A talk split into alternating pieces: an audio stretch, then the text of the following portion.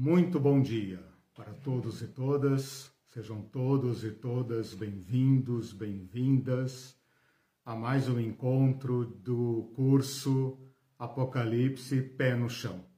Apocalipse costuma ser um estudo do céu, dos ares, das nuvens.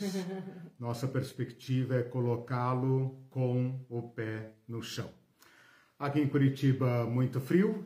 A Irene está aqui do meu lado, vocês veem só a mãozinha dela e a despedida no, no final.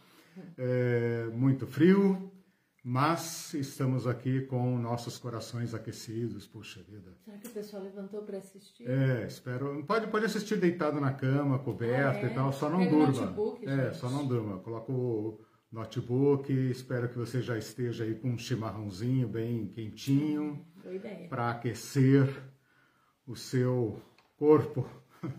Mas é mais aqui, né? Porque tem lugar que eu vi ontem em Salvador, tem 24 graus. É, mas esse, essa frente fria pegou boa parte do Brasil, né? A parte é, centro-sul está debaixo de uma frente muito fria. Bom, meus irmãos e irmãs, espero que vocês tenham passado a semana bem, em paz, ou independentemente disso, que a paz de Cristo, a paz do Cristo que venceu, esteja governando, dirigindo as nossas vidas. Uh, nós estamos estudando a quarta sessão desse curso, que é a parte principal para a qual nós nos preparamos. Estamos agora analisando o conteúdo do livro. Estou fazendo isso de uma forma sistemática, que significa o quê? Uh, ao invés de seguir a estrutura, a ordem do livro, eu estou uh, organizando o livro por temas. O primeiro tema é Cristologia, estudo de Cristo. O segundo tema é Eclesiologia, estudo da Igreja. E depois a gente vai uh, desenvolvendo os outros, que são os julgamentos, o sistema de dominação e o reino de Deus. Ainda não sei exatamente qual vai ser a melhor ordem. Sei que o reino de Deus será o grande finale, porque é assim que nós uh, planejamos esse curso.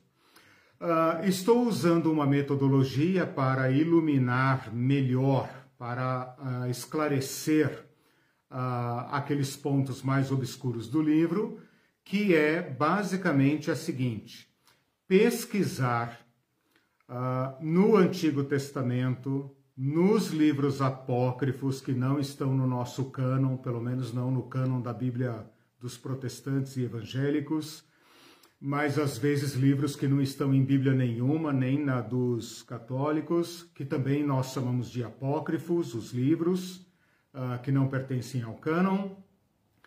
Uh, analisando também os livros do Novo Testamento para ver em que sentido Uh, eles iluminam esse conhecimento ou serviram de fonte para o seu autor. E por último, também alguma pesquisa menor uh, sobre a mitologia uh, de conhecimento público na época. É isso que nós temos feito. Na primeira aula desta sessão, aula 25, nós estudamos o capítulo 1 de Apocalipse, quando Cristo é revelado ali como um semelhante ao Filho do Homem, o Cristo glorioso. Na segunda aula, aula 26, domingo passado, nós estudamos no capítulo 5 o Cordeiro de Deus, o leão da tribo de Judá, raiz de Davi, que é o Cordeiro de Deus. Hoje nós pulamos, pulamos, pulamos, passamos por cima de tudo o que vem pela frente aí os capítulos 6 a 8, 9, 10, 11, 12, etc. Vamos lá para o capítulo 19 capturar o último grande retrato de Cristo no livro de Apocalipse.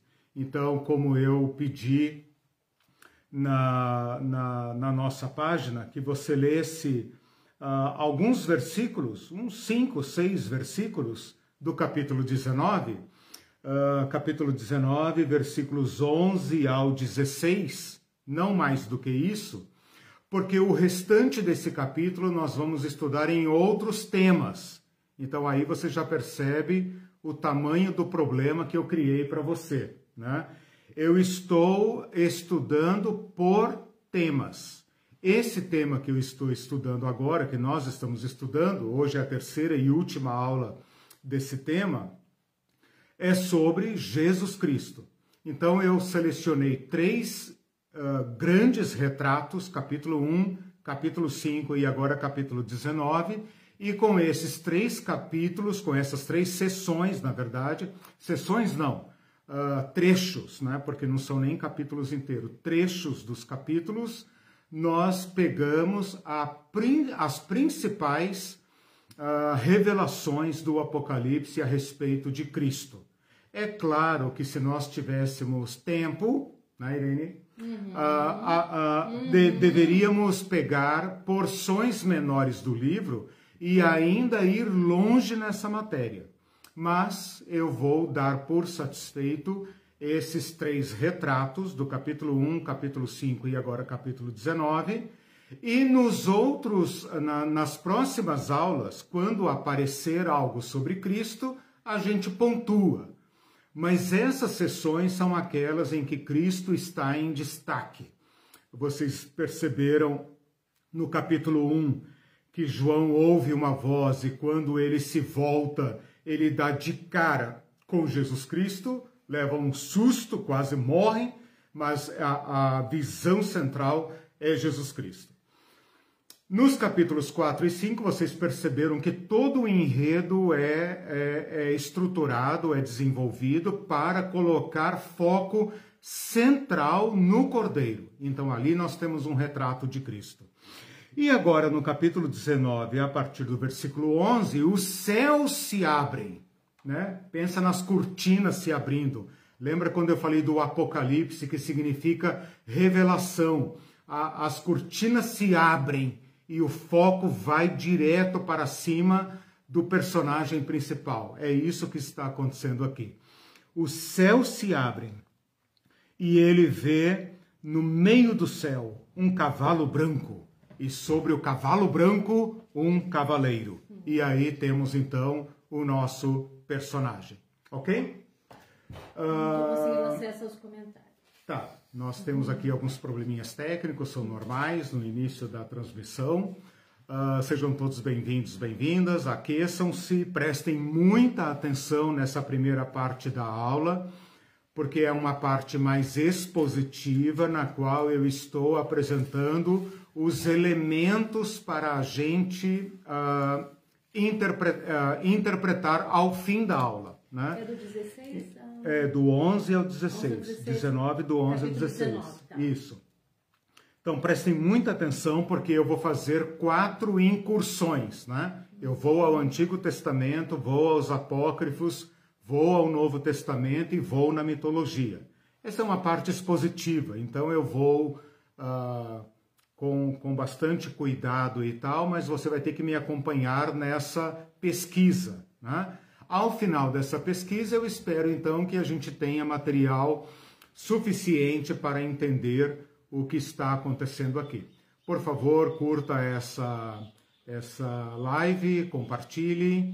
Uh, daqui a pouco nós uh, postaremos a aula também lá no canal Teologia Pé no Chão. Se inscreva lá se você ainda não se inscreveu e compartilhe também com quem você acha que tem interesse em estudos mais profundos uh, desse tema. Uh, como eu digo desde o começo, uh, o curso de Apocalipse tem trocentos cursos na internet. Né? Esse tem um foco, que é propor uma interpretação aplicada especialmente ao nosso tempo e ao nosso chão da América Latina, ok? Então vamos lá, vamos primeiro então à visão, acompanha lá comigo.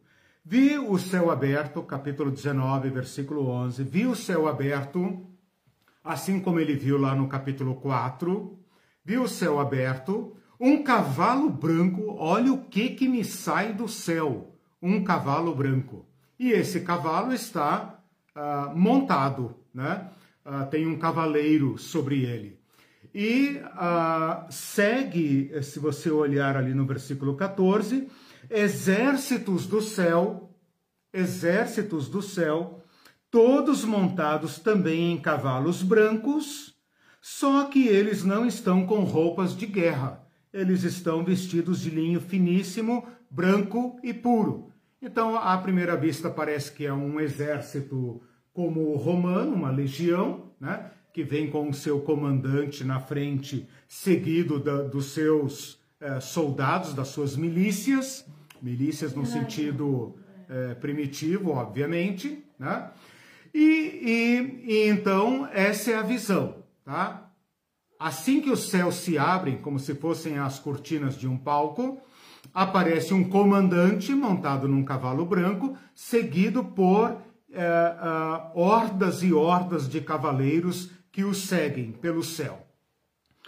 No versículo 12 e 13, nós temos a descrição do cavaleiro. Então agora o foco volta-se para esse comandante que vem cavalgando à frente. Ele tem olhos como de fogo, isso já apareceu lá no capítulo 1. Tem muitos diademas na cabeça, uma cabeça só, né? porém com muitos diademas. Tem um nome escrito que ninguém conhece, olha o versículo é, 12. Tem um nome escrito que ninguém conhece. Interessante que o nome está escrito, né? mas ninguém conhece, ok? Uh, está vestido de, um, uh, de uma roupa, de um manto tinto de sangue, tinto de sangue, nós vamos ter que entender isso aqui, se é vermelho, cor de sangue, ou se é de fato manchado de sangue. Por que está manchado de sangue? Da boca do cavaleiro sai uma espada afiada Essa espada afiada também já apareceu lá no capítulo 1 e fala que essa espada afiada, que não está na mão dele, mas está na boca, vai ferir as nações, como está escrito no versículo 15. Desculpem. Da sua boca sai uma espada afiada para com ela ferir as nações, e com essa uh, e ele mesmo regerá com um cetro de ferro e pessoalmente pisa o lagar do vinho do furor da ira de Deus. Dentro desses versículos 11 a 16, eu vou captar aqui, vou extrair deles quatro títulos de Jesus Cristo, quatro designações de Jesus Cristo. Então eu apresentei até agora a descrição dele, né? Olhos de fogo, diademas na cabeça, um nome escrito, etc., vestido com um, um manto tinto de sangue e uh, com uma espada que sai da boca, montado num cavalo branco. Né? Uh, os títulos que aparecem aqui estão no versículo 11. O seu cavaleiro se chama, é o nome dele, fiel e verdadeiro não diz que o nome está escrito, mas diz que ele se chama fiel e verdadeiro. Interessante que o nome dele aqui são dois atributos: fiel e verdadeiro, esse par, esse binômio. No versículo 12, fala que ele tem um nome secreto, um nome oculto. Então, o primeiro versículo fala que o nome dele é conhecido, é fiel e verdadeiro. No 12, fala que ele tem um nome oculto, um nome secreto, privativo. No versículo 13, fala que ele se chama Verbo de Deus. Então é interessante que, ao mesmo tempo que fala que ele tem um nome oculto, já nos deram aqui dois nomes dele, e nomes conhecidos, porque ele fala se chama fiel e verdadeiro e depois se chama verbo de Deus. Então os nomes são conhecidos, ok?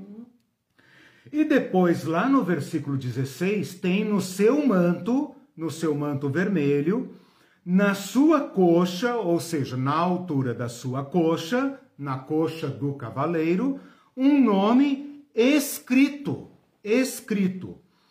Uh, o nome oculto está escrito e o nome agora que está explícito também está escrito. e esse título é Rei dos Reis e Senhor dos Senhores. O segundo, então, é Rei dos Reis. Então, nós temos quatro títulos aqui. Quatro títulos.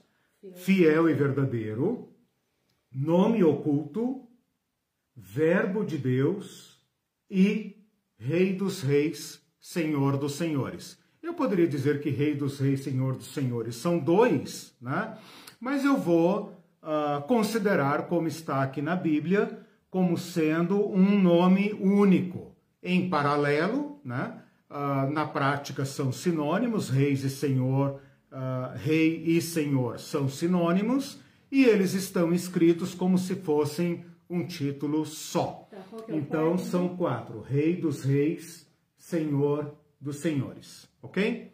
Então nós vamos agora, com esses quatro títulos e com essa descrição, investigar o Antigo Testamento para ver em que, uh, em que ponto ou em que nível o Antigo Testamento nos esclarece essa titulação. Deu para entender? Deu, Seguiu? versículos que... Tá, então, uh, fiel e verdadeiro no versículo 11, é, nome oculto no versículo 12, verbo de Deus no versículo 13, aí pula para o versículo 16, Rei dos Reis, tá. Senhor dos Senhores. Uhum. Então, senhoras e senhores, muita atenção agora, porque eu vou para o Antigo Testamento. O Antigo Testamento, isso é uma, uma pequena retomada da primeira aula, ele já mostrou um personagem em Daniel, não vou citar versículos porque eu sei como que é aluno. Aluno, se eu falar um versículo, ele vai correr atrás, né? Então, para não correr o risco de perdê-los, não vou citar versículos para que você ouça com o máximo de atenção. Assim que eu terminar a aula, eu posto lá as anotações, ok? Combinado? Então, em Daniel, ele já tinha visto um super anjo, um ser com olhos de fogo. Então, isso tem uma simbologia uh, do, no Antigo Testamento e também já foi visto lá no capítulo 1, uh, ah, no vers na lição 25 do capítulo 1. O diadema, para quem não, não é, tem uma ideia clara, o diadema é uma pequena coroa, uma pequena tiara né? Então, muitas vezes você vê nos reis antigos, ao invés de uma coroa, essas coroas, como a gente está acostumado, né? de ouro, com tudo, cheio de ponta e pedra, como Dom Pedro II, o diadema é mais ou menos como aquela coroa que às vezes a rainha Elizabeth II usa. O Antigo Testamento raramente fala em diadema. Mas a palavra diadema aparece em Provérbios num sentido figurado falando diadema da graça. Para aquele que procura a sabedoria, a sabedoria é para ele como uma coroa, como um diadema. Mas é uma imagem muito uh, frágil para nos iluminar aqui, ok?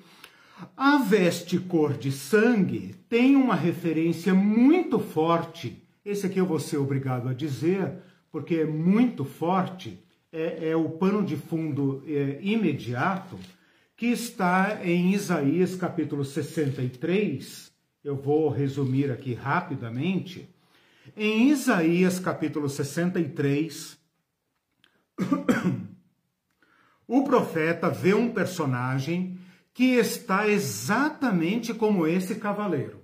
Então, Isaías 63, esse aqui eu vou ter que dizer, porque é, é, um, é um retrato muito muito fortemente ligado a esse personagem agora, tá?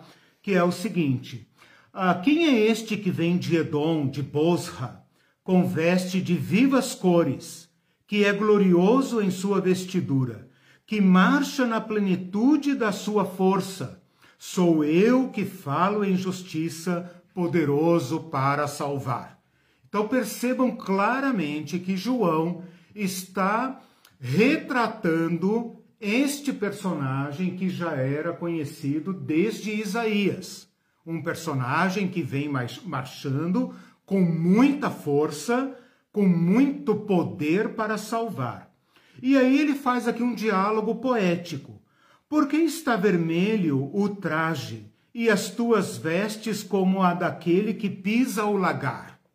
Veja que no, no nosso capítulo 19, ele fala do manto é, vermelho de sangue, né? Ah, onde é que está aqui? No versículo 13, manto uh, vermelho de sangue, e no versículo 16 fala que ele vem para pisar o lagar do vinho do furor da ira de Deus. Então é exatamente o mesmo personagem, tá? Que está na mente de João. Uh, o lagar, então olha só, o profeta pergunta para esse ser e esse ser responde para ele: O lagar eu pisei sozinho e dos povos nenhum homem se achava comigo. Pisei as uvas na minha ira, no, uh, no meu furor as esmaguei, e o seu sangue me salpicou as vestes e me manchou o traje todo.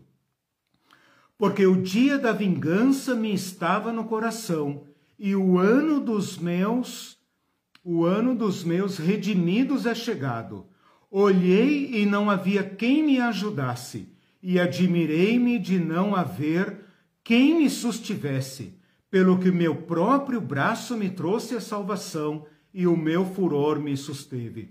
Pisei os povos na minha ira, embriaguei-os no meu furor, derramando por terra o seu sangue.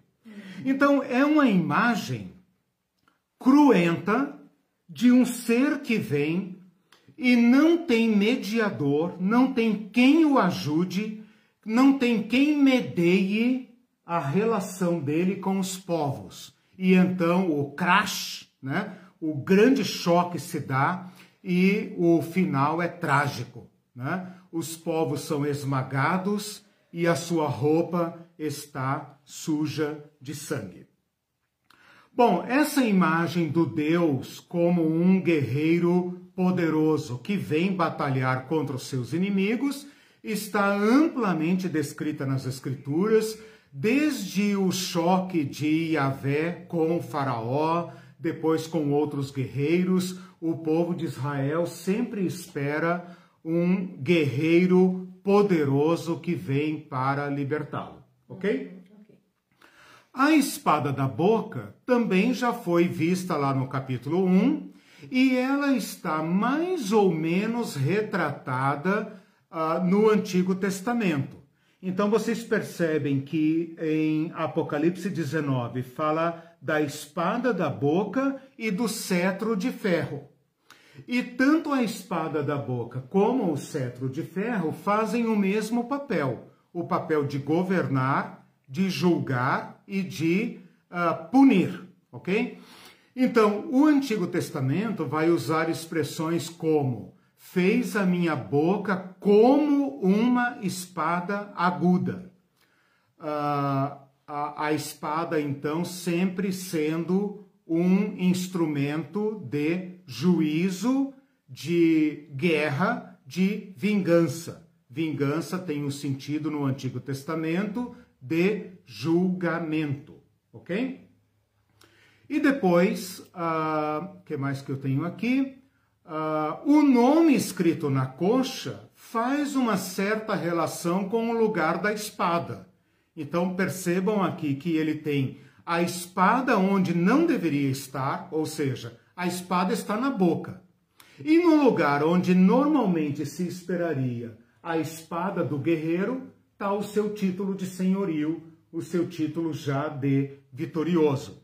Então você fica pensando aqui em Apocalipse, qual será o embate, né? Como vai se dar o embate deste que parece ser o grande guerreiro de Deus que vem para executar juízo, ok? Tudo bem até aí? Sim. Então falei aqui basicamente da descrição dele. Esses títulos, vamos agora aos títulos. Esses títulos fiel e verdadeiro Fiel e verdadeiro são atributos de Deus no Antigo Testamento. Então, o Antigo Testamento vai falar muito: o Senhor é o Deus da verdade, ele é o Deus vivo, o Rei eterno. Uh, Jeremias vai dizer: seja o Senhor testemunha fiel e verdadeira. No Apocalipse vai aparecer, daqui a pouco eu vou dizer, Jesus Cristo, a testemunha fiel e verdadeira. Ok? Então, fiel e verdadeiro são atributos de Deus no Antigo Testamento. Percebam como o livro de Apocalipse vai construindo a figura de Cristo como o Deus esperado, aquele que vem da parte de Deus e, portanto, o próprio Deus uh, prometido. Com respeito ao nome secreto, tá, que é o segundo título, vocês percebem no Antigo Testamento que normalmente os anjos poderosos ocultam o seu nome. Então, uh, esse diálogo ocorre no Antigo Testamento duas ou três vezes. Qual é o seu nome? E ele fala: Por que perguntas pelo meu nome? Então, esse nome é ocultado. Né? Por exemplo, vou dar aqui apenas um exemplo. Quando Jacó luta com aquele anjo no Val do Jaboque, ele fala: Qual é o teu nome? E o anjo pergunta para ele: Por que perguntas pelo meu nome? E não fala o nome. Né? O Isaías vai profetizar que o povo de Deus será chamado por um nome novo, que a boca do Senhor designará. Ele também vai falar que seriam chamados por outro nome. Então, se você pensar que o nome é, é diretamente associado à personalidade, que conhecer alguém é conhecer o nome e conhecer o nome é conhecer alguém, então você entende que o Antigo Testamento apontava para esse nome tão maravilhoso que não podia ser revelado. E também prometia ao povo de, ao povo de Deus um nome novo. Assim como Jacó teve o seu nome trocado para Israel, né? um nome é, banal, um nome pejorativo, trocado para um nome nobre, o nome Israel, assim também todo o povo de Deus teria o seu nome trocado por um nome novo. Né? O nome da escravidão, o nome da derrota ficaria para trás. Eles receberiam nome novo. Então está ligado a, a pessoa. A conhecer a pessoa. Conhecer, conhecer a pessoa. Né? Mas fiquem, fiquem tranquilos, porque ainda vou esclarecer isso. A importância da personalidade. Sim, hum. tem, tem a ver. Porque veja, isso é hoje para nós também. Por exemplo, você está conversando com alguém no WhatsApp, alguém é, coloca lá, oi fulano, lembra de mim e tal. Primeira coisa que vai falar, qual é teu nome? Com quem estou falando? Uhum. Né? Ou então no telefone, olha, eu precisava saber, tal, tal, tal, tal. Tá, peraí, calma, bom dia. Qual é o seu nome? Né? Então, até hoje, nós queremos saber o nome, com quem estou falando, cara crachá, né? No Antigo Testamento, se você tem qualquer familiaridade com o Antigo Testamento, você sabe que o Antigo Testamento dá grande importância ao nome. O nome define a personalidade, o caráter, o encontro, né? Então as pessoas mudam de nome, não tem certidão de nascimento, elas mudam de nome. O teu nome não será mais fulano, será ciclano, porque você será abençoado, etc, etc. Ok? Uhum. Então mudar de nome. Veja Jesus, por exemplo, mandou um nome de Pedro, né? Teu nome é Cefas, tu serás Pedro. Mudou o nome dele, né? E ele passa a ser conhecido como Pedro e não como Cefas, né? Bom, isso é de, de certa forma uh, reconhecido por quem lê o Antigo Testamento. Uma, uma característica importante que eu quero mostrar aqui é lá em Êxodo, quando Deus se revela para Moisés hum. e Moisés pergunta para ele: Como é o seu nome? A primeira coisa que o povo vai me perguntar é qual é o seu nome. Lembram disso? Quando Deus chama Moisés e, e fala para Moisés: Moisés, volta para o Egito, liberta o meu povo e tal. E, e, e Moisés fala: Senhor, o teu povo no Egito tem trocentos deuses. Um deus a mais, um deus a menos, eles não vão dar a menor importância. Aí Deus fala com ele: Eu sou o Deus de Abraão, de Isaac e de Jacó. Opa, melhorou. Mas espera aí, você não tem nome? E então Deus fala para Moisés o seguinte: Eu sou o que sou. E este nome Eu Sou o que Sou, depois de muita especulação, vai se tornar um nome impronunciável de Deus. Então, esse nome Yahvé, Jeová, Javé, com Y, com J, com W, na verdade é uma tentativa de pronunciar um nome impronunciável. Os testemunhos de Jeová, por exemplo, né, é, devem saber disso, que eles é, usam um nome completamente é, corrup, corruptado, né? porque não se pronuncia o nome de Deus. Ninguém sabe como se pronuncia. Supõe-se que seja Yahvé. Né? Javé e Jeová com certeza não é, porque o hebraico não tem J. Né? Então, uh, esse, esse nome que Deus revela para Moisés, eu sou o que sou, pode ser entendido como eu sou o que eu quiser. Eu sou o sem nome. Você está querendo saber o meu nome para poder controlar meu poder, para poder dizer que você me conhece, Moisésinho? Você não é capaz de me conhecer. Você não é capaz de me dar um nome. Você pode me chamar de bom pastor, é, é, o Senhor que sara, o Senhor nossa paz, o Senhor que guia, o Senhor não sei o quê. Mas meu nome, Moisés, meu nome não cabe numa palavra. Meu nome é uh, eu sou o que eu quiser ser. Então, lá em, em, Êxodo, capítulo 6, eu falei que não ia citar versículos, né? Mas em 6, 3, quando Deus fala, eu sou o que sou, isso que acaba se tornando um nome de Yahvé é um não nome. É como se Deus estivesse dizendo assim: por que perguntas pelo meu nome? Eu sou o que eu quiser. Hoje eu sou o Senhor que te sara. Amanhã eu sou o Senhor da guerra e depois eu sou o Senhor da paz. E eu sou o que eu quiser, Moisés. Confia em mim, né? Bom, esse não nome de Deus acaba se tornando um nome. Acaba se tornando um nome, né? Que e então, de, é, até de explicar. É, não, não, não, não tem como traduzir. O nome Yahvé é uma tentativa de balbuciar uhum. aquilo que é impronunciável. Né? É claro que ao longo da história Deus se deixa, Deus se deixa captar por nomes. Quando Jesus, que é um nome de Iavé, né? Iavé salva, então é uma grande humildade de Deus se deixar captar por um nome, né? Porque se o nome significa, ah, agora eu te conheço, né? Uhum. Se o nome significa não apenas ah, é A ou B, fulano ou ciclano. Gente, né, por exemplo, parece que está demonstrando a versatilidade de Deus. Exatamente. É um Deus que não cabe num nome. Várias. Não existe uma palavra humana, não existe um idioma, não existem caracteres, não existem fonemas uhum. que capturem este Deus. Portanto, o seu nome é impronunciável. Hum, né? Diferente da gente, né? Isso. A gente cabe no nome. É, exatamente. exatamente. Eu não posso ser Irene, Maria e Joana e uhum. Esther e, é. e N embora. Embora uhum. eu vou desenvolver esse tema mais para frente, mas pensem bem. Nós também somos, o nosso nome é a ponta de um iceberg. Nós também somos um mistério para nós mesmos. Nosso verdadeiro nome está oculto. Só Deus sabe.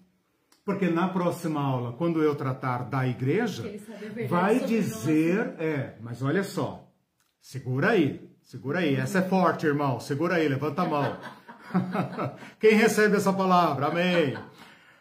Em Apocalipse capítulo 2 fala que ao vencedor eu darei um novo nome. Então, é, eu sou obrigado a antecipar essa, esse ponto aqui para você perceber a grandeza do que está envolvido aqui. Bom, vamos em frente, senão a gente não adianta, né? Depois, olha só. Ao mesmo tempo que ele fala que o nome é oculto, está escrito, porém é oculto e só o próprio Cristo sabe. No versículo 13 fala: e o seu nome é o Verbo de Deus. Ora, o Antigo Testamento não tem o Logos de João, o Logos do Evangelho. Não tem o Verbo de Deus. Mas tem aqui uma memória teológica religiosa do povo de Deus que é a palavra de Deus. Então, a palavra de Deus, ela tem uma, uma personificação exaltada no Antigo Testamento que ela é quase que um ser à parte de Deus, né? Por exemplo, o Antigo Testamento fala que Deus criou todas as coisas por sua palavra. E o Novo Testamento vai dizer que criou por meio de Cristo. Então percebam como os cristãos fazem uma associação entre a palavra de Deus e a criação. Né? Isso é muito forte até hoje entre os judeus. Se você tiver um amigo judeu, tiver acesso à literatura judaica e perguntar para ele como Yahvé criou todas as coisas, ele vai dizer pela energia da sua palavra. Por que, que todas as coisas estão no lugar? Por que, que o sol, as estrelas, os astros, tudo está no seu lugar? Porque uma energia sustenta tudo isso. E essa energia é a palavra de Yahvé. Uhum. Bom, isso é muito forte no Antigo Testamento e eu vou adiantar a nossa, a, a nossa lição. O último título é Rei dos Reis e Senhor dos Senhores. Uhum. Então prestem atenção. O que, que o Antigo Testamento fala sobre Rei dos Reis e Senhor dos Senhores? Cada povo, na medida em que foi se tornando uma sociedade complexa, chegou à monarquia ou algum tipo de monarquia. O, o, as tribos antigas, na medida em que elas foram se tornando grandes clãs, grandes tribos, elas tiveram que tornar, que formar, que constituir uma estrutura política mais ou menos complexa. E todas elas caminharam para um tipo de monarquia, mesmo que ela não use o nome rei. Na prática, ela é uma monarquia. Por quê? Porque dividir o poder entre duas, três pessoas, entre um, uma, uma classe, uma assembleia, uma, um conselho e tal, era muito complicado. Né? Um acabava matando o outro, matando o outro, matando o outro, matando o outro, dava um golpe no outro e no final ficava um só. Então, o, o, o, o sistema antigo caminhou para a, a monarquia, o poder de um só. E para justificar esse poder de um só, porque, cara, por que, que você manda e eu não? Né? Eles ancoraram o poder desse um só no Deus. Então, tá, tá resolvido o problema do mundo antigo. Né? Um só manda. Por que manda? Porque Deus quer. É Deus que escolheu o faraó e não o, o bocó. Né? Por que, que é? nunca quis a monarquia, né? É, tipo assim, eu, eu sou um ser humano, você é um ser humano. Eu tenho dois olhos, você tem dois olhos. Eu tenho dois braços, você tem dois braços. Tem perna, tem perna. Tem inteligência, tem inteligência. Tá, e daí? Ah, você é mais forte do que eu. Tá, mas uh, daqui a pouco aparece um mais forte. Uhum. Então, como é que nós vamos resolver essa parada? Uhum. Né? E às vezes o rei eh, não é o mais inteligente, não é o mais poderoso, é o mais estúpido, o mais idiota. Né? Mas como é que se justifica esse poder? Esse poder se justifica porque é Deus que quer. Então assim se chegou à monarquia. Com o tempo, esse sistema foi se desequilibrando e surgiram os impérios. E o que são os impérios se não reis que governam sobre reis? Né? Então se chegou a um sistema, por exemplo, vamos pensar em Canaã, né? Com aqueles diversos reizinhos ali que Josué derrotou, que Moisés e Josué derrotaram, né? que Davi derrotou, por exemplo.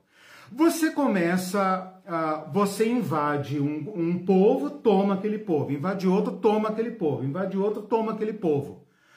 Com o tempo, você tem reis que são seus vassalos. E então você se torna rei de reis. No Antigo Testamento, esse título é atribuído apenas então a imperadores. Quais imperadores? Nabucodonosor e Artaxerxes. O Nabucodonosor, então, se você pesquisar Daniel, depois você olha, não vou citar versículo agora, ele fala: Eu sou rei dos reis. Né? O Artaxerxes também fala: Aqui escreve Artaxerxes, rei dos reis. Por quê? Porque governava sobre dezenas de povos e aqueles reis dos povos eram seus vassalos. Eles eram reis dos seus assim povos. Mas em relação ao, ao poder mundial, eles eram vassalos. E assim o mundo então chegou num certo equilíbrio. Uma prova até... de que é o mais forte, realmente, Exato. que governa. Exato. Não tem nada a, ver com a vontade Exatamente. de Deus. Sim, mas sempre ancorado em sim, Deus. Sim, estou dizendo na realidade. Sim, claro, claro, uhum. com certeza. Ou pelo menos aquele capaz de mobilizar, por exemplo, por que Roma se tornou a senhora do mundo? Porque criou uma bruta máquina de guerra. Uhum. As legiões, que podiam deslocar-se para qualquer ponto do império rapidamente. Música que tem. Hoje são as mídias, né? Por exato, exemplo, por exato, exemplo, um dos exato, recursos. Exatamente. Tecnologia e tal. Também, claro. É, os drones e tal. Uhum. Bom, tem uma passagem muito interessante em Daniel que o Nabucodonosor proclama que o Deus de Daniel é Deus dos deuses e Senhor dos reis. Uhum. Ele é o verdadeiro rei do céu. Então é muito interessante que o maior imperador do Antigo Testamento proclame que o Deus de Daniel, o Deus do seu escravo, o Deus do seu servo, o Deus do povo que ele massacrou quando quis, é de fato o grande rei de fato, isso, acima dele. Isso depois né? que ele se tornou. Depois daquelas humilhações, ele depois de. Quase praticamente é, animal. Exatamente, exatamente aí. No capítulo 4, ele proclama Dani, uh, o Deus de Daniel como o verdadeiro rei do céu. É, ele fala que ele é rei dos reis e. Uh, não, ele fala rei dos reis, de si. Mas para Deus ele não, fala Deus. Deus. dos deuses. Deus dos deuses. Olha só, Deus dos deuses e Senhor dos reis. Então, a, o Antigo Testamento coloca na boca do imperador um título superior a si próprio, né? atribuído a Deus. Então, isso aqui é, uma, Incrível, é um grande testemunho. Deus, Sim, né? ele fez a estátua dele para ser adorado. Né? Uhum. Então, chega um ponto que o imperador ele não é apenas aprovado por Deus, ele é Deus. Uhum. Né? Então, é uma grande declaração. Uma grande mas declaração. depois de uma grande humilhação. Sim, exatamente, exatamente. O livro de Daniel, né? Claro, tem gente que não acredita no livro de Daniel, mas o livro de Daniel faz esse brutal, essa brutal confissão que o maior imperador do mundo antigo, aquele que é retratado como a cabeça de ouro, né? O grande genial Nabucodonosor, genial general, né? Nabucodonosor, proclama o Deus do seu escravo como sendo muito infinitamente maior do que ele né? Uhum. E tipo assim, olha, aqui na Terra eu mando, né? Aqui, aqui na Terra eu sou o chefe, mas lá em cima é ele que manda e ele pode me derrubar quando ele quiser, eu sou obrigado a admitir. O Antigo Testamento ainda chama uh, Deus dos deuses para Yahvé, isso é proclamado nos Salmos, no Deuteronômio, e Deus dos deuses também aparece uh, nos Salmos, em Josué, Deus dos deuses. Vamos para os livros apócrifos. Eu quero apenas aqui colocar a questão dos títulos, tá? Eu vou pular aqui um pouco a descrição para a gente poder avançar. Uh, os livros apócrifos, eles falam que Deus é fiel e verdadeiro, então aqui não temos problema. Uh, o que eu quero destacar nos livros apócrifos é essa questão do nome oculto de Deus, tá? tá. Tudo bem até aí? Até agora eu investiguei o Antigo Testamento. Falem, tá? Tá? Até agora eu investiguei o Antigo Testamento para ver o, o eco, o reflexo desses títulos de Cristo no Antigo Testamento. Tá? Nos livros apócrifos, eu peguei aqui diversos livros apócrifos e tal, porque eu, eu próprio estou curtindo muito essa pesquisa. Gente, ele fica a semana toda, é, só pra vocês saberem. Eu próprio estou curtindo muito essa pesquisa, então eu achei o seguinte, que o nome de Deus era considerado de fato secreto. Que uma coisa é Deus revelar seu nome aqui para os humanos. Aqui para os humanos ele tem um nome humano. Mas no céu ele tem outro nome. E esse nome divino de Deus, o nome verdadeiro de Deus, não pode ser conhecido. Então eu vou citar aqui alguns, por exemplo. Tem um livro apócrifo que se chama José e Azenate, José do Egito e sua esposa egípcia. E esse livro conta a conversão dela. E quando ela se converte à fé do seu marido José, ela pergunta para esse ser que aparece para ela qual é o seu nome. Olha só, né? Olha o eco aí do Antigo Testamento. Qual é o seu nome? Ela está acostumada com os deuses do Egito que têm nomes, né? E ela fala: Bom, já que você é um novo Deus, qual é seu nome? E esse ser que aparece para ela, provavelmente um anjo, ele fala assim: Por que você procura meu nome? Azenate. Meu nome está nos céus, no livro do Altíssimo, escrito pelo dedo de Deus, no início do livro, antes de todos, porque eu sou o chefe da casa do Altíssimo. E todos os nomes escritos no livro do Altíssimo são impronunciáveis. E o nome não, o homem não pode pronunciá-los, nem os ouvir neste mundo porque são excessivamente grandes, maravilhosos e louváveis. Parecido então, com o relato do, do é, Jacó também. Exato. Por que você pergunta pelo meu nome? Meu nome. Primeiro, eu, eu, você não poderá é, repeti-lo.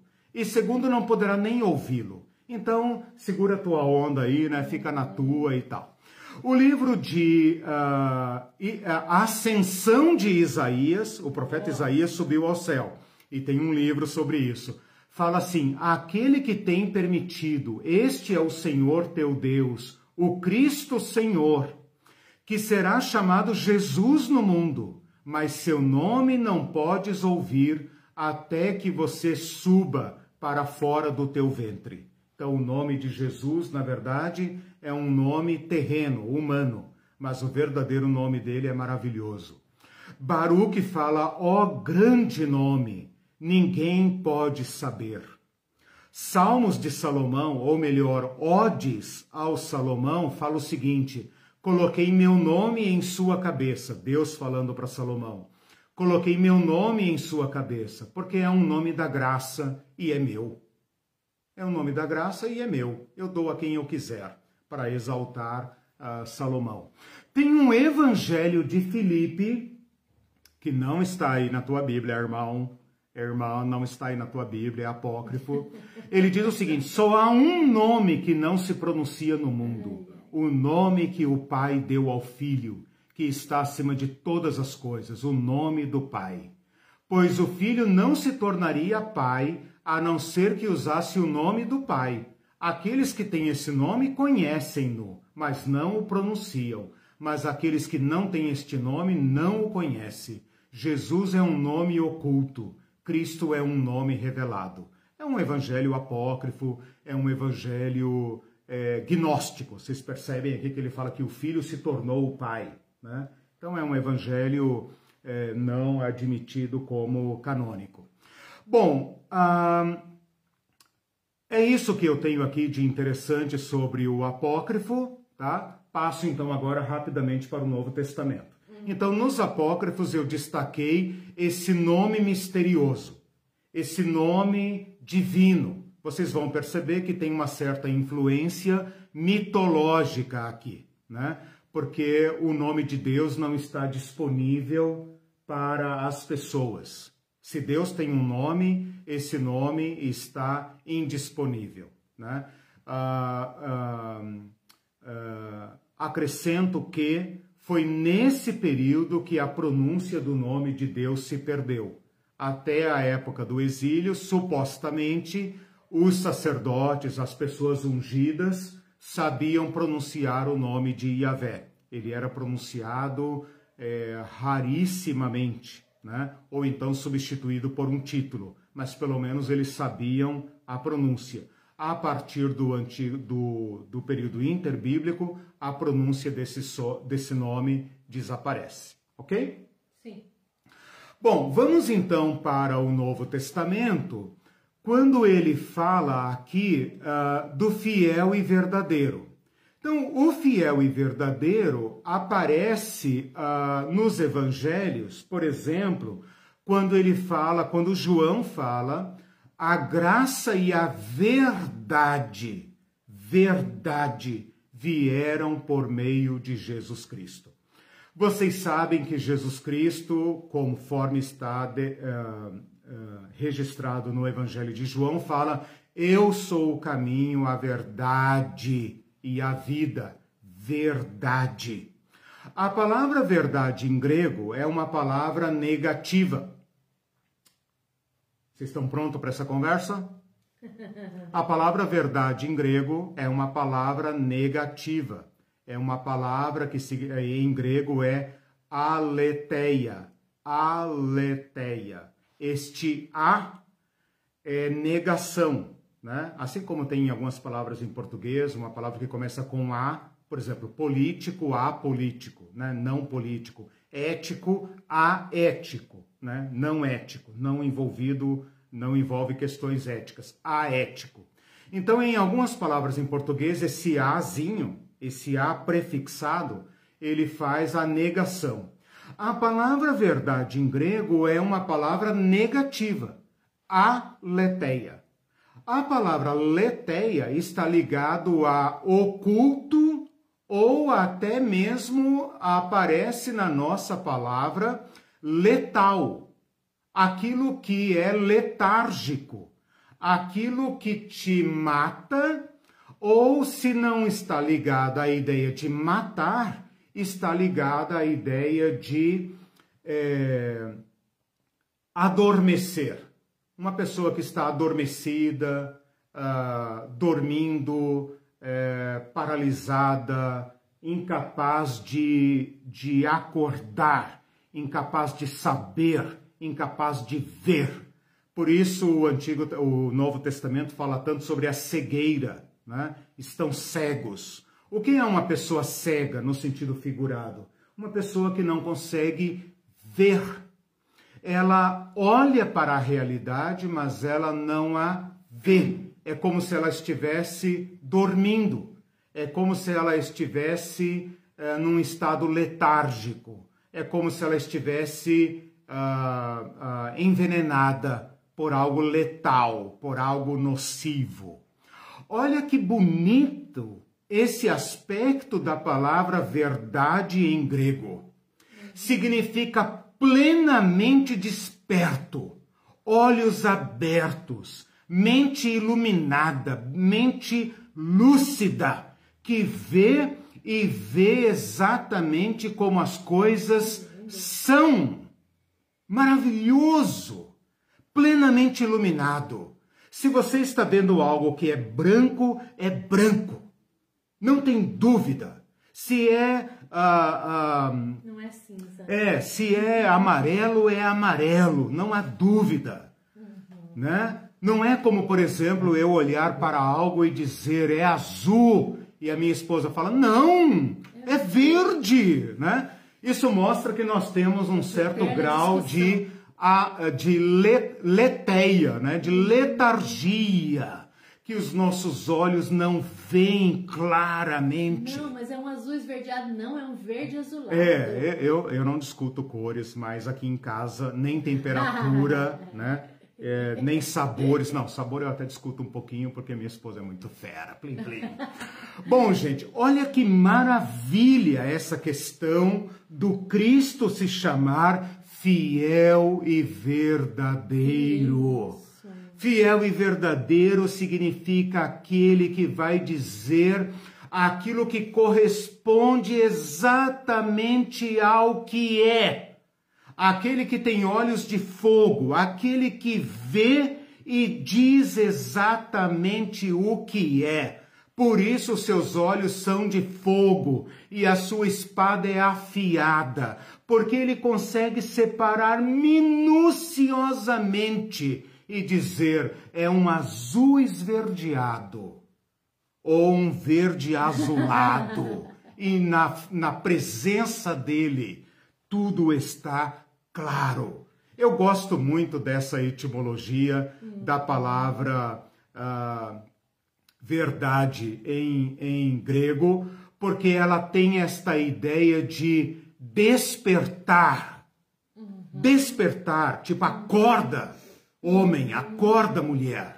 Veja as coisas como elas são. Então, esse Cristo que fala, eu sou a verdade, está querendo dizer a partir de mim, do meu testemunho, hum. da minha manifestação, da minha presença, tudo é claro e nítido. Não há mais confusão, não há mais uh, mescla, não há mais fake news, hum. não há mais mentira. Meu Deus, como eles não veem, como não percebem, como podem aderir a tal projeto? Eles não estão vendo. São pessoas inteligentes, pelo amor de Deus. Mas não veem. Jesus reclama disso. Ele fala: vocês têm olhos, mas não veem. Vocês têm ouvidos, mas não ouvem. Quem tem ouvidos para ouvir, ouça o que o Espírito está dizendo, porque é fiel e verdadeiro. Então, esse que vem dos céus, quando os céus se abrem, é o fim do império da mentira. Fim das fake news. É o, é, é o fim dos homens divinos. É o fim de toda máscara. É o fim de toda, ah, de toda crueldade com que os homens se tornam lobos dos próprios homens, com que os homens se tornam reis, divinos, superiores. Seus direitos, sua justiça, seus tribunais mascarados, falsos, feitos para proteger poderosos e para desgraçar os pequenos. Toda essa farsa virá de cima do sol da justiça. Nós aguardamos novos céus e nova terra nos quais habita a justiça. Bem-aventurado aquele que tem fome e sede de justiça, porque serão fartos. Então, esta ideia que vai dizer no Apocalipse, capítulo 1, versículo 5, que eu não. É, por isso que eu falei para vocês, eu poderia dar outra aula só sobre cristologia. Né? Vai dizer assim: Cristo Jesus, a fiel testemunha. Uhum. Ele pode dizer o que é, o que não é. Uhum. Porque ele é a verdade. Ele é a plena vida, nele não tem nada escuro, nada mesclado, nada uh, de morte, nada de violência. Ele é a plena verdade de Deus. No capítulo 3 diz assim: Ele é o Amém. É o único lugar na Bíblia que fala do Amém como sendo o nome de Cristo. Ele é o Amém. Ele é a testemunha fiel e verdadeira. E lá no final do livro vai aparecer assim: estas palavras são fiéis e verdadeiras. Então Cristo aqui está encarnando a própria natureza de Deus. A verdade não está conosco, porque nossa mente é embotada, nossa mente é letárgica, Todos nós temos um certo grau de escuridão. Nossos olhos não veem, nossas mãos apalpam, nós achamos que está certo, mas ninguém garante que daqui a pouco continuará certo. Nós acreditamos em Fulano, mas nos traiu. Nós estávamos em tal igreja, depois descobrimos que era tudo uma farsa. Né? Nós não sabemos. A verdade vem do Pai das luzes da plena luz. O Alexandre disse, fez um comentário ah. interessante, hum. ele disse, então, em grego, o oposto de verdade não é mentira, e sim o oculto, o encoberto, o letárgico. Exato. O pseudo, né? o uhum. falso, a aparência. É, não está né? claro também, é. né? Misturar. É, lembrem de Platão, né, que falava que tudo aqui é uma sombra, tudo aqui é uma sombra, nada é verdade, nada é verdade, né? Nesse estado terreno, tudo isso aqui é um reflexo, a verdadeira verdade, aonde as coisas são verdadeiras, elas estão em outro mundo, né? Ah, é claro que nós estamos usando aqui a linguagem grega, que é a linguagem da filosofia, uhum. né? Então, quando Cristo diz eu sou a verdade, ele deu um tiro fatal na, na filosofia clássica grega. Né? Uhum. Ah, O, só um hum, momento. pois não. Ah, é, o Alexandre perguntou qual a tradução do grego para mentira. é pseudo, eu não, não me lembro agora se tem outra palavra, eu vou dar uma Pseudo, pesquisada, ah, mas tá. normalmente Falso, pseudo, falso, usa, aham. falso, aquilo que é aparente, né? O Aparente, Israel não... perguntou: a verdade nos tornará um ser humano pleno, né?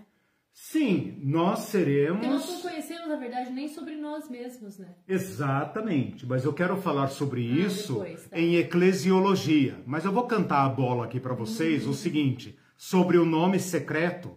Em Apocalipse, capítulo 2, versículo 17, que nós vamos começar a estudar a partir da próxima aula, ah, ele fala assim: Ao vencedor eu lhe darei uma pedrinha, depois nós vamos ter que estudar o que é essa pedrinha, com um nome novo, o qual ninguém conhece exceto aquele que o recebe. Significa dizer que o Cristo, o Cristo ainda será conhecido por nós, que nós não o conhecemos plenamente, como disse o apóstolo Paulo, que nós conhecemos obscuramente. Por quê? Porque nós também somos obscuros. Eu não sei quem eu sou. Eu não sei quem eu sou. Eu sei um pouco do que eu sou por, por experiência desses meus anos de vida. E do que eu te falo que você é Sei também. um pouco do que as pessoas, claro, do que as pessoas dizem para mim que eu sou. Elas podem me dar uma ajuda para eu me compreender, mas podem também me falsificar. As pessoas podem me falsificar. Elas podem se enganar a meu respeito, de modo que a pergunta quem eu sou fique ah, pendente. Quem eu sou? Né? Eu posso viver até os 100 anos e ainda ficar naquela, né? Quem era aquela pessoa de fato? Né? Quem pode dizer que conheceu de fato seu pai, sua mãe? Né? Quem pode dizer isso claramente? O que o Apocalipse está dizendo é: Cristo sabe quem somos. Em Cristo, minha verdadeira identidade está guardada. Então eu o conhecerei e ele me conhecerá. E ele diz quem eu sou. Ele é quem revela minha verdadeira humanidade. É isso que nós só poderemos alcançar no nosso andar com Cristo. Em, em João 17, na oração, ele fala assim: ah, e, e a vida eterna é esta, que te conheçam. Que te conheçam a ti e a Jesus Cristo a quem enviaste. Uhum. Eu acho interessante você falar de verdade Aham. agora, especialmente nesse momento que a gente está passando, sim. porque você vê que as mentes são embotadas a tal ponto que elas não conseguem, elas são obscuras, elas não conseguem raciocinar. Eu percebi por esse negócio da estátua aí, do Borba Gato, que as pessoas conseguem pegar coisas extremamente diferentes Uhum. umas das outras e comparar como se elas fossem idênticas e tivessem o mesmo valor Nós caminhamos para uma e o mesmo significado. Aí você vê que às vezes não é maldade, mas é o Uhum. resultado de uma mente obscura, Obscura, que não, às vezes obscura. não é burrice. Não, Às vezes não não, tem a não ver é. com burrice, porque É a fala, nossa letargia. burrice.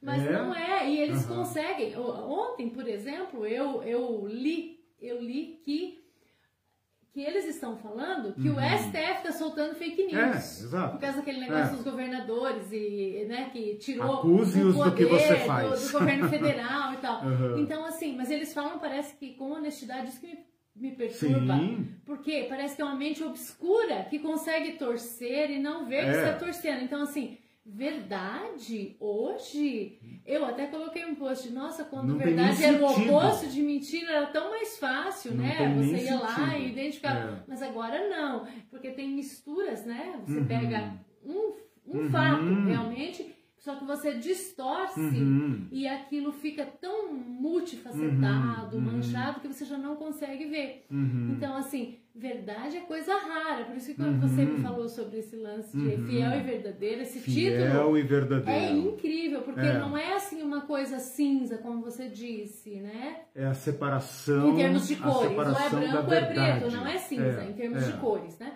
É. Então, assim, é, é, claro, é nítido, uhum. né? E como nós desejamos a verdade, né? Uhum. E, e, o medo que nós temos de estarmos errados, né? Quem de nós não tem medo? Eu tenho conversado com pessoas que falam, cara, será que nós estamos errados? Será que eles estão certos? Né? será que será que fake news é verdade, verdade é fake news? Lembra que nós estamos na era da pós-verdade pós-verdade. A verdade não tem mais nem sentido no nosso mundo, né? E com essa máquina, a máquina da mídia, a máquina da, das redes sociais, o, o, a avalanche de mentiras será tão, tão colossal que, que não terá sequer como enfrentar. Enquanto uma autoridade, um cientista está produzindo verdade, por todos os critérios científicos elaborados da verdade, as máquinas estão produzindo toneladas de mentira. Quem vai conseguir desemaranhar a verdade da mentira, a mentira da verdade? Sim. Né? Então é uma questão de letargia. Se, se tornou muito difícil. É, é uma questão de letargia. Nós estamos indo para o, o império da mentira o império da mentira, é o fim do iluminismo, se é que o iluminismo tinha alguma luz, né? É o fim completo da, do iluminismo e o império das trevas, uhum. como diz o, o Novo Testamento. Só, só Bom, mais um comentário para terminar sim. aqui. Esse, é, o, o, o, pastor Falcão, escotoma, o ponto cego que não conseguimos ver. Uh, como que é a primeira palavra? Escotoma. Ah, ok. Hum. E a Judite cego, falou, legal. tenho vergonha até, hein? Eu não sei como hum. pisei. Em hebraico é o mesmo significado, verdade. Em hebraico uhum. é o mesmo significado? Ai, eu não estou lembrando aqui agora do como seria, mas tem nuances diferentes. Nossa, eu não estou hum. lembrando. Ah, depois, depois, é, depois eu vou ver. Eu já fiz um estudo etimológico. já fiz um estudo etimológico da. Porque a palavra verdade, veritate, uhum. é, é latim. A palavra aletheia é grego. Eu não estou lembrando agora a palavra, a, a palavra hebraica para verdade, mas, se alguém souber até coloque ali, mas ela tem nuances diferentes. Né? Uhum. A palavra verdade, para nós, que vem do latim, tem a ver com essa, uh, por exemplo, verificar, né? tornar vero, fazer vero, verdade. Né? Então, a, a, a, em latim, nós temos mais essa questão da correspondência, né? verificar se é verdade. Talvez aí entre um pouco dessa noção científica que nós temos de produzir a ciência, né? verificar provas, provas, né? A palavra prova ficou muito forte essa semana, né? Uhum. Por causa do, da avalanche de fake news. Em hebraico, eh, se alguém puder colocar ali, não, não me ocorre, eu não sou é, versado em hebraico, não sou versado em, em línguas originais. Uh, bom, a palavra verbo de Deus é uma explosão aqui, né? Porque a palavra verbo é a mesma que está lá em João capítulo 1. No princípio era o verbo e o Verbo estava com Deus, e o Verbo era Deus. Até aí os gregos podiam entender e os judeus podiam entender. O problema, o problema é que no versículo 14, João fala: E o Verbo se fez carne, e vimos a sua glória glória como do unigênito de Deus. Este versículo 1,14 é insuportável. Por quê? Porque para os judeus ele é a palavra de Deus. Então é claro que ele é de Deus e com Deus e é Deus. É a palavra criadora de Deus, é o poder de Deus. E agora João está dizendo que esta revelação de Deus, essa essa comunicação de Deus se fez carne.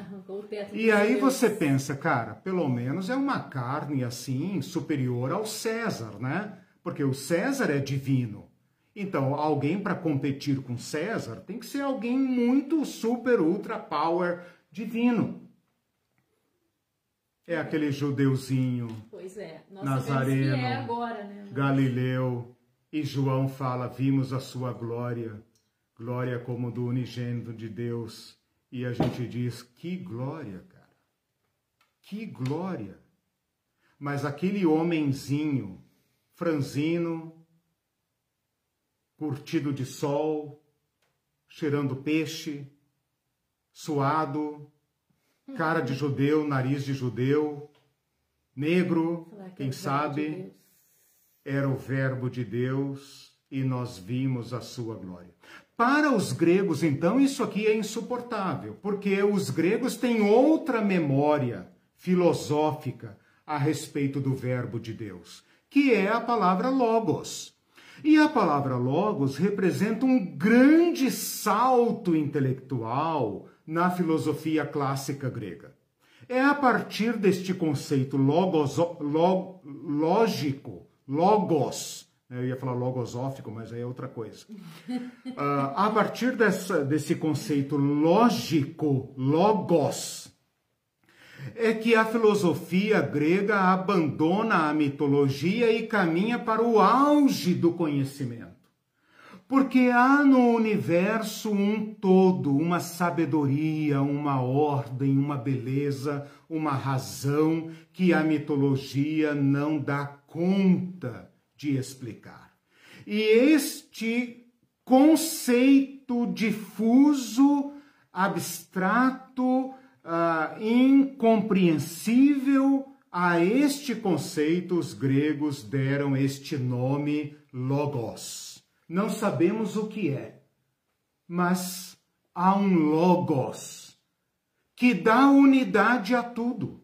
E eles olhavam para o Olimpo, para as ninfas, para toda aquela mitologia acumulada e pensava: não bate.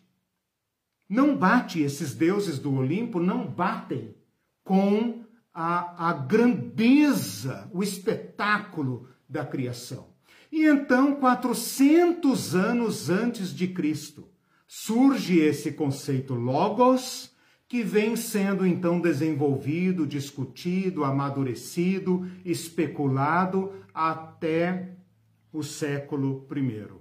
O João pega este, é, esta palavrinha, este conceito da filosofia, em Éfeso, onde o conceito foi formulado pela primeira vez por Heráclito, de Éfeso, e fala: no princípio era o Logos. E o Logos estava com Teós, e o verbo era Teós. Até aí tudo bem. Até aí dá para a gente ver o que, que esses tagarelas estão falando. Mas João fala: e o Verbo se fez carne, e vimos a sua glória, glória como do unigênito do Pai. E a partir desse versículo, ele nunca mais fala sobre o Verbo. Se você folhear o Evangelho de João, você só topa com aquele homem suado, aquele homem moreno, comum, nazareno, galileu, aquele homem comum, que morre na cruz que morre na cruz. E a, a, a palavra a verbo de Deus, ela fica como que colapsada. Até que ela ressurge aqui no Apocalipse como sendo, ele tem um nome oculto. Ninguém conhece. Mas eu vou lhes dizer qual é. É verbo de Deus. É o verbo de Deus que vem. E ele tem um outro nome. Vocês acham que o nome dele é secreto? É porque vocês ainda não o experimentaram. O nome dele é Rei dos Reis e Senhor dos Senhores. E agora então ele vem. Agora ele vem. Então, com esse pano de fundo do fiel e verdadeiro, do seu nome secreto, que se chama Verbo de Deus, ou Verbo da vida, como está em 1 João, e com o título Rei dos Reis e Senhor dos Senhores, Cristo então chama para si o desfecho da história humana. Deu para entender? Deu. Uhum. Com isso, eu estou colocando aqui, claro que pulando, pulando muita coisa, né? Uh, a revelação de Cristo. Queria apenas chamar a atenção para um detalhe agora, e com isso eu, eu paro um pouquinho de falar, que é o seguinte: agora fica claro por que o seu manto está sujo de sangue. Porque se a gente lesse apenas Isaías, nós diríamos assim: meu Deus, esse Cristo que vem não é aquele de Nazaré, porque o Cristo de Nazaré era um homem manso, humilde, um cordeiro de Deus, e agora ele vem pingando sangue. Mas agora nós sabemos por que é que ele está pingando sangue. É o seu próprio sangue. Ele é o cordeiro que foi morto. Ele é o cordeiro como tendo sido morto. Não traz o sangue de ninguém, porque vem do céu com seu manto tinto de sangue. Agora nós entendemos aquele diálogo de Isaías, dizendo: ninguém me ajudou, ninguém se colocou entre o sol da verdade e a humanidade. E então o desastre foi inevitável. Agora nós sabemos que o Verbo de Deus se interpôs entre o justo juiz, a plena luz do sol, e os das trevas, aqueles da mentira, da violência. Teve um que se interpôs, o Verbo que se fez carne e se fez carne para dar sua vida. E então o sangue com o qual ele está tingido é o sangue seu próprio. Por isso ele é o Cordeiro de Deus. Então veja, ele tem olhos de fogo porque ele é a verdade. Ele tem na sua cabeça muitos diademas porque ele é o Rei dos Reis e o Senhor dos Senhores. É com sua morte que ele conquistou esse título, não com a sua violência. Porque ele está manchado do seu próprio sangue. Ele se tornou Rei dos Reis e Senhor dos Senhores. E ele se chama o Verbo de Deus. E agora ele vem para ferir as nações. Ah, agora vai pingar sangue. Não! ele vem ferir as nações com a espada da verdade. Porque nós sabemos que a espada que sai da sua boca é o seu verbo, é a sua verdade. E essa verdade fere e ofende aqueles que vivem na mentira. Porque a mentira lhes dá lucro, a mentira lhes dá uh, vantagens. É pela mentira que eles prevalecem. É pela mentira que eu posso ser bilionário ao ponto de gastar milhões para passar 15 minutos em órbita, enquanto milhões de pessoas estão morrendo de fome. É pela mentira que eu consigo multiplicar o número de mortos pela Covid. É pela mentira. Então a mentira é fonte de lucro para todo o poder humano. Mas agora vem aquele que é o fiel e verdadeiro, aquele que vai dizer quem é quem. E esta verdade afiada, esses seus olhos iluminados, esta plena luz da luz, fere as nações e as julga. Então, quando ele vem pisar o lagar do vinho do furor da ira de Deus, é com a verdade. Todo que é da verdade vem para a luz, está escrito em João, capítulo 3. Uhum. O Deus amou o mundo de tal maneira que deu seu Filho unigênito para que todo aquele que nele crê não pereça, mas tenha vida eterna. E na sequência fala: todo aquele que é da verdade vem para a luz. E aquele que não é da verdade, os homens que amaram mais as trevas do que a luz, esses fogem porque a verdade lhes fere, assim como a luz do sol fere os olhos daqueles que gostam do escuro, porque o escuro lhes dá a vantagem, o escuro lhes dá a cobertura que eles precisam para uh, governar a humanidade como se deuses fossem. Então, irmãos, em rapidíssimas palavras, rápidas mesmo, eu tive que acelerar, eu queria dar para vocês esse significado uh, de como Cristo se torna o que ele se tornou. Ele é o fiel e verdadeiro. Ele tem olhos que iluminam tudo.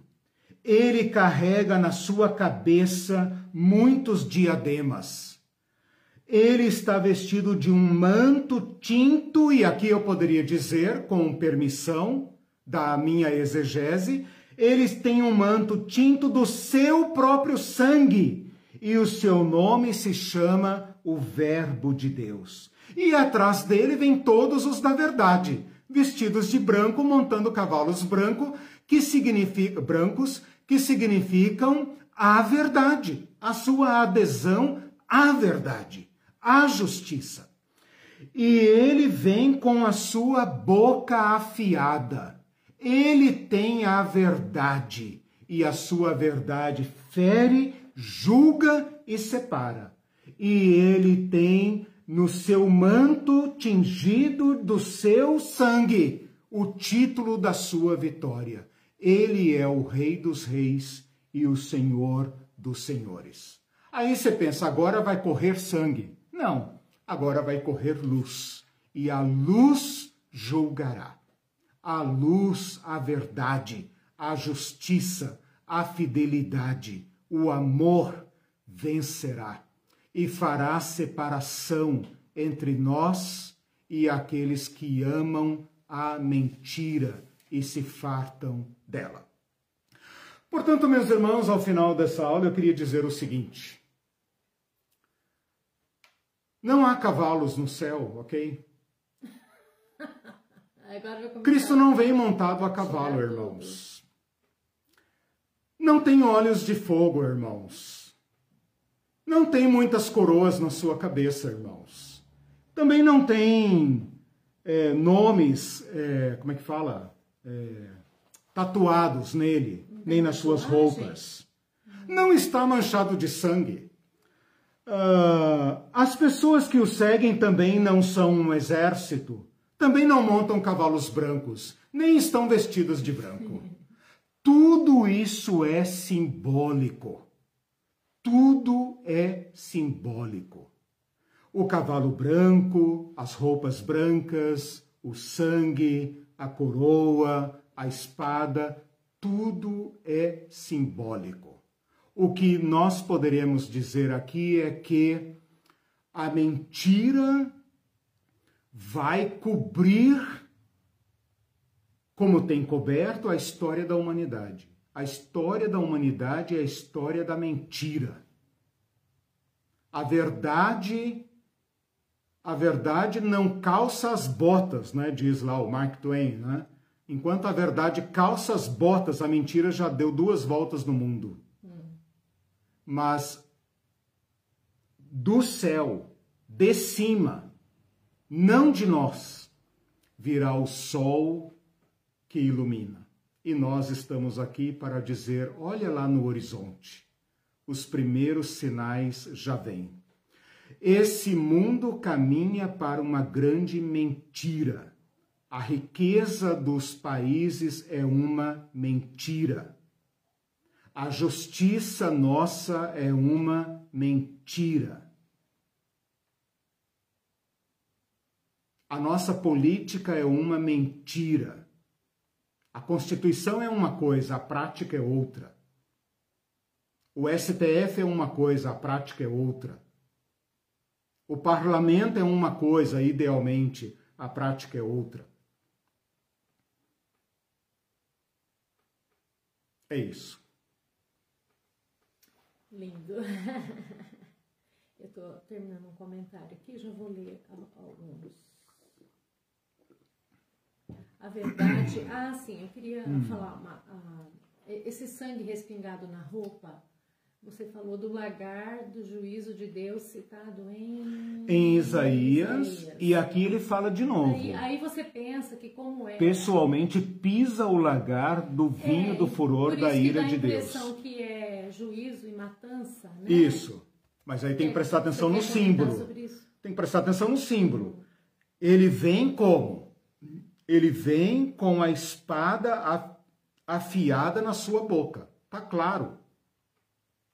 Tá claro que uh, haverá uh, o triunfo da verdade. Não importa o quanto a, quantas voltas a mentira dê no mundo. Hum. Cristo nos garante que haverá verdade para consolo e refrigério e reino daqueles que se apegaram à verdade. Uhum. É a verdade que fere.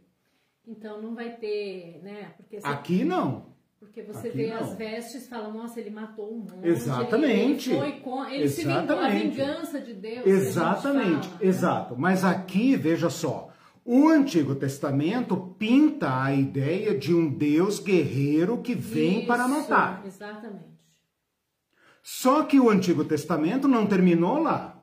Hum. No, no Isaías fala assim: eu tive que resolver isso sozinho, ninguém esteve comigo. Agora nós vemos quem esteve, quem se interpôs: o Cordeiro de Deus, aquele que venceu e pode assumir a história da humanidade, pode governar o destino da humanidade. Então, como é que ele pisa o lagar do furor, da ira de Deus? E aqui ele está usando a, a, linguagem do Antigo Testamento, Sim. Com a espada. Qual a espada? Você fala, ah, agora vai correr sangue. É, eu quero agora ver vai. É, assim, exato, né? agora vai correr sangue. Uhum. Não. A espada é afiada sai da sua boca. Ele é o fiel e verdadeiro. Uhum. Ele vai poder dizer: Vinde benditos de meu Pai, porque eu tive fome e me destes de comer, eu tive sede e me destes de beber. Ele fará separação. Isso está claro no Evangelho. Né? As nossas mentiras ele ferirá com a verdade. As mentiras virarão, Paulo fala, é, cada um veja como anda, porque passaremos pelo teste do fogo, né? Uhum. E a obra das pessoas, se for uma vida de mentira, será consumida, né? Sim. Porque ninguém subsistirá uh, ante o olhar desse que tem olhos como chama de fogo e diante da verdade. Nós não somos verdade. Uhum. Nós somos filhos da verdade, se praticarmos as obras da verdade. Uhum. Ah, Jesus fala isso claramente em João: Vós sois do diabo, que é o vosso pai. Ele é o pai da mentira, ele é o pai da fake news, ele é o pai do boato. E a fake news e o boato com o qual vocês se divertem, vocês não, isso é mera retórica, uh, é, é a base do poder dos poderosos. Vocês são apenas os idiotas úteis. Os propagadores de boatos e mentiras e tal são apenas os idiotas úteis. Porque eles sustentam o império daqueles que lucram com a mentira, como aqueles senhores que tinham aquela escrava adivinha lá em Éfeso. E Paulo liberta aquela escrava e as pessoas querem matar Paulo, claro, né? Então as pessoas que propagam mentira, que vivem, que sustentam a mentira, eles são apenas os soldados rasos, né? Dos grandes poderosos que vivem da mentira uhum. e que querem manter, a, a, ao invés de mentira, o Apocalipse usa a palavra fetiche feitiçaria. Olha o fetiche do capitalismo. Olha o fetiche da vida moderna. Olha o fetiche do iluminismo. Olha como nós estamos sendo seduzidos, enganados, embriagados para nos conformarmos a esse sistema. E o Cristo, uh, tem uma palavra que está me, me vindo à mente aqui, que é Efésios capítulo 5, versículo acho que 14, quando fala assim, olha que maravilhoso isso. Desperta-te, ó tu que dormes. Ah, Levanta-te de entre os mortos e Cristo te esclarecerá. Perfeito. Uhum. É Efésios 5,14. Ali está a imagem da letargia. Desperta-te, ó tu que dormes, levanta-te de, dentre os mortos, colocou a letargia do sono e da morte, uhum. e fala: desperta-te, levanta-te, e Cristo te iluminará. Uhum. Tá aí a verdade. Uhum. A verdade é aquilo que tira o véu dos olhos, que tira o torpor da uhum. cabeça. Sim. Aquela coisa do cara que está meio embriagado, que vê coisas duplicadas e a cabeça está rodando, ele olha uma coisa e diz que é outra. Ele olha a perversidade e diz que é virtude. Exatamente. Ele vê o ódio e diz que é patriotismo. Uhum. Ele não consegue ver uhum. as coisas como são, dar nome às coisas. Uhum. Por causa de interesses. Interesses até das igrejas. Pastores que não podem dizer a verdade, senão seriam demitidos são obrigados a sustentar uma mentira, um falso apostolado, um, um falso ministério, um falso profetismo, porque não podem dizer a verdade. Não podem dizer calem a boca, filhos do diabo. Porque vocês estão mentindo, vocês estão levando pessoas à morte. Se ele fizer isso, ele é demitido, destruído. Né? Aqui nós podemos eu, falar eu, a verdade. Eu tive experiência com uma que falou que o sangue de Jesus tem poder uhum. pro Deltan Dallagnol uhum. e diz para eu me recolher a minha insignificância. É, exato, exato. E fala palavrão. Exato. Exatamente. Mostrei, fala palavrão. Exato. Então, assim, tudo cabe na, e tem te na mostrar. boca. É. A mesma boca. A mesma violência. E seguem o cordeiro. Né? Com sua violência, seguem o cordeiro o é interessante que a gente pode fazer esse jogo de luz, escuridão, verdade, Sim, mentira. Muito claro diz no aqui Novo Testamento. no 12, né? Uhum. 19 e 12, seus olhos eram como chamas Sim. de fogo. Aí o, e o Fabrício disse: a luz ferindo os olhos do homem Isso. saindo da caverna de Platão. Isso, exatamente, ótimo. Ótimo. Né? Quando a gente está no escuro e alguém acende a luz, né? Uhum. Fere teus olhos, né? uhum. né? Fere. A reação é, é achegar-se à luz ou fugir. Negar, por isso vem. Vai mais pro fundo da caverna, né, Fabrício? Negacionismo, você nega, você se afasta, se exato, retrai. Né? Exato. Por que, que o negacionismo. E xingam nessa então, hora. por que, que o neg... exato? Por que, que o negacionismo provoca fúria? Uhum. Por causa disso, porque exato. fere, né? É a caverna aí, bem lembrado. É a caverna. O cara, né, ele, se você tentar tirá-lo da caverna, ele te mata. Uhum. Então tem, tem que fazer isso com muita, muito critério e muito amor, nós, senão... nós sim, mas quando vier o pleno sol da justiça, não haverá como proteger os olhos. Por isso, o Apocalipse vai dizer que os homens fogem dele. Fogem, né? Porque uhum. sabem que as suas obras serão manifestas, os seus impérios, suas mentiras, tudo isso será manifestado e a verdade triunfará. Então, ainda sobre a luz, o Israel de Oliveira disse: a luz virá como o sol na noite dos vampiros. Isso, exatamente. Vejam como o sol, o sol é um símbolo da, da, do reino de Deus. Né? É, o Apocalipse vai dizer isso, né? vai dizer que perante esse Cristo, até o sol escurece. Né? Uhum. A lua não dará é. sua luz, o sol não dará sua luz. Quer dizer, uhum o, as nossas fontes de luz do mundo, perante ele, são escuras. Então ele traz a verdade. Uhum. E como nós desejamos a verdade. Né? Porque a verdade fere aquele que estão na, aqueles que estão na caverna, como lembrou aí o Fabrício, mas sara a nós que estamos cegos. Paulo fala isso lá no. Você falou aí agora do amor, né? Uh, Paulo, no final do capítulo 13 de Coríntios, ele fala assim: agora nós vemos como que por espelho, nós vemos obscuramente. Cristo é a verdade e eu não sou, eu sou escuro. Eu sou como aquele que capta uh, uh, feixes de luz para viver. Uhum. Mas todos nós vivemos numa grande noite. Isso nós temos que ser humildes. Claro, né? claro, da, claro. A igreja às vezes realidade. se comporta como se ela pudesse dizer eu sou a verdade e as uhum. pessoas uh, têm, têm medo da igreja. Ela vai julgando a verdade dos outros. Veja que a verdade de Cristo é ingovernável. Ele tem um nome que ninguém domina, nem a igreja. Uhum. Então, mesmo que o nome secreto de Cristo seja o Verbo, não está sob nosso governo. Por quê? Porque os céus ainda não se abriram e ele ainda não veio. Uhum. Então, até nós que amamos a verdade de Cristo, o conheceremos de uma forma como ainda não conhecemos. Uhum. É isso que Paulo fala. Então o veremos.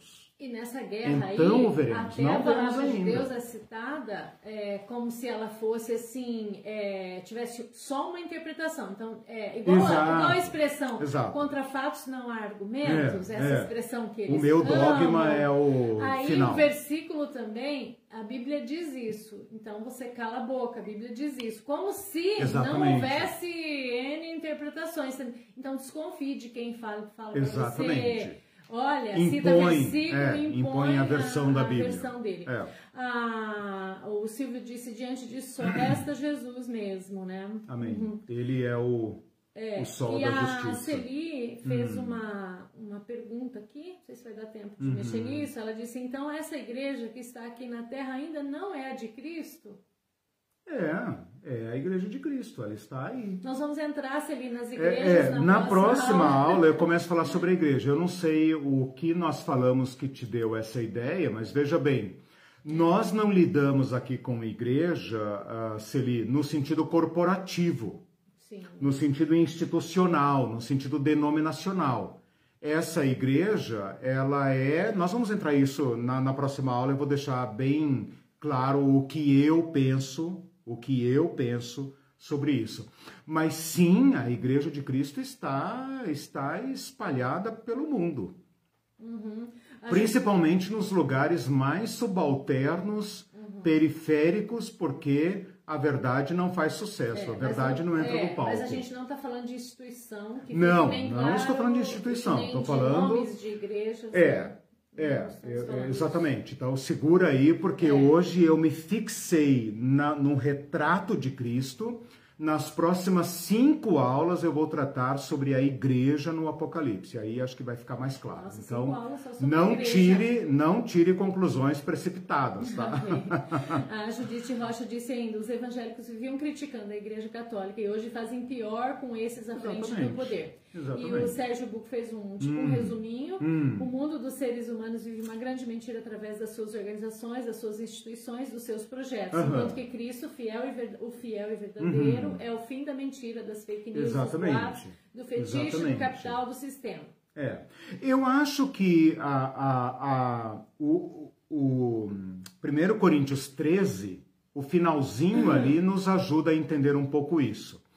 Nós todos somos iluminados pela verdade do Evangelho. Paulo fala que nós somos filhos da verdade. Né? E não filhos da ira, filhos das trevas. Uhum. Né? Agora, isso não é automático.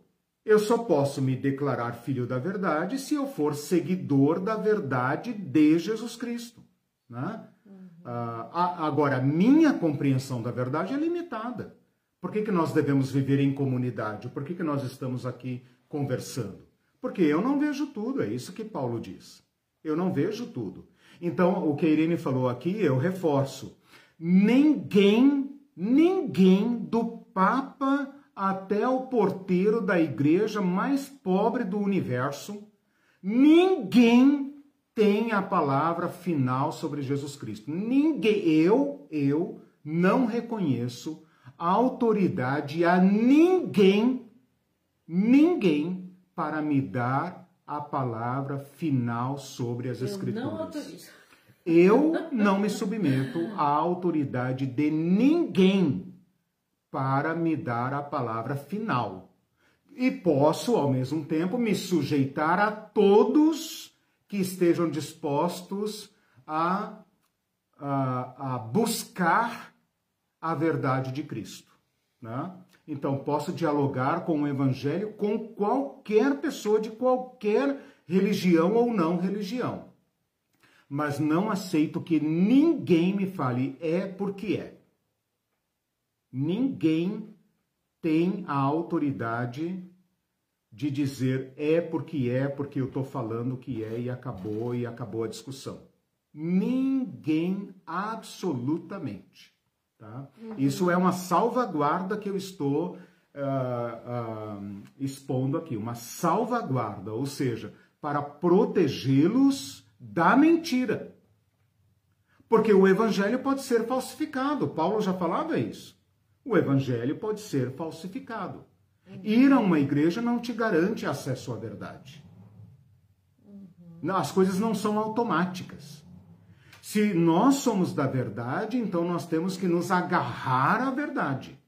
E nós vamos ver isso nas próximas aulas. Sim, o, o Guilherme Falcão hum. disse é, ainda sobre aquela concepção de verdade, uhum. ele diz na concepção hebraica a verdade é emunar, significa Isso, confiança. Legal, legal. Assim, de uma forma mais resumida, ideias são e sempre serão tais como se manifesta legal. agora ao nosso espírito. Enuma.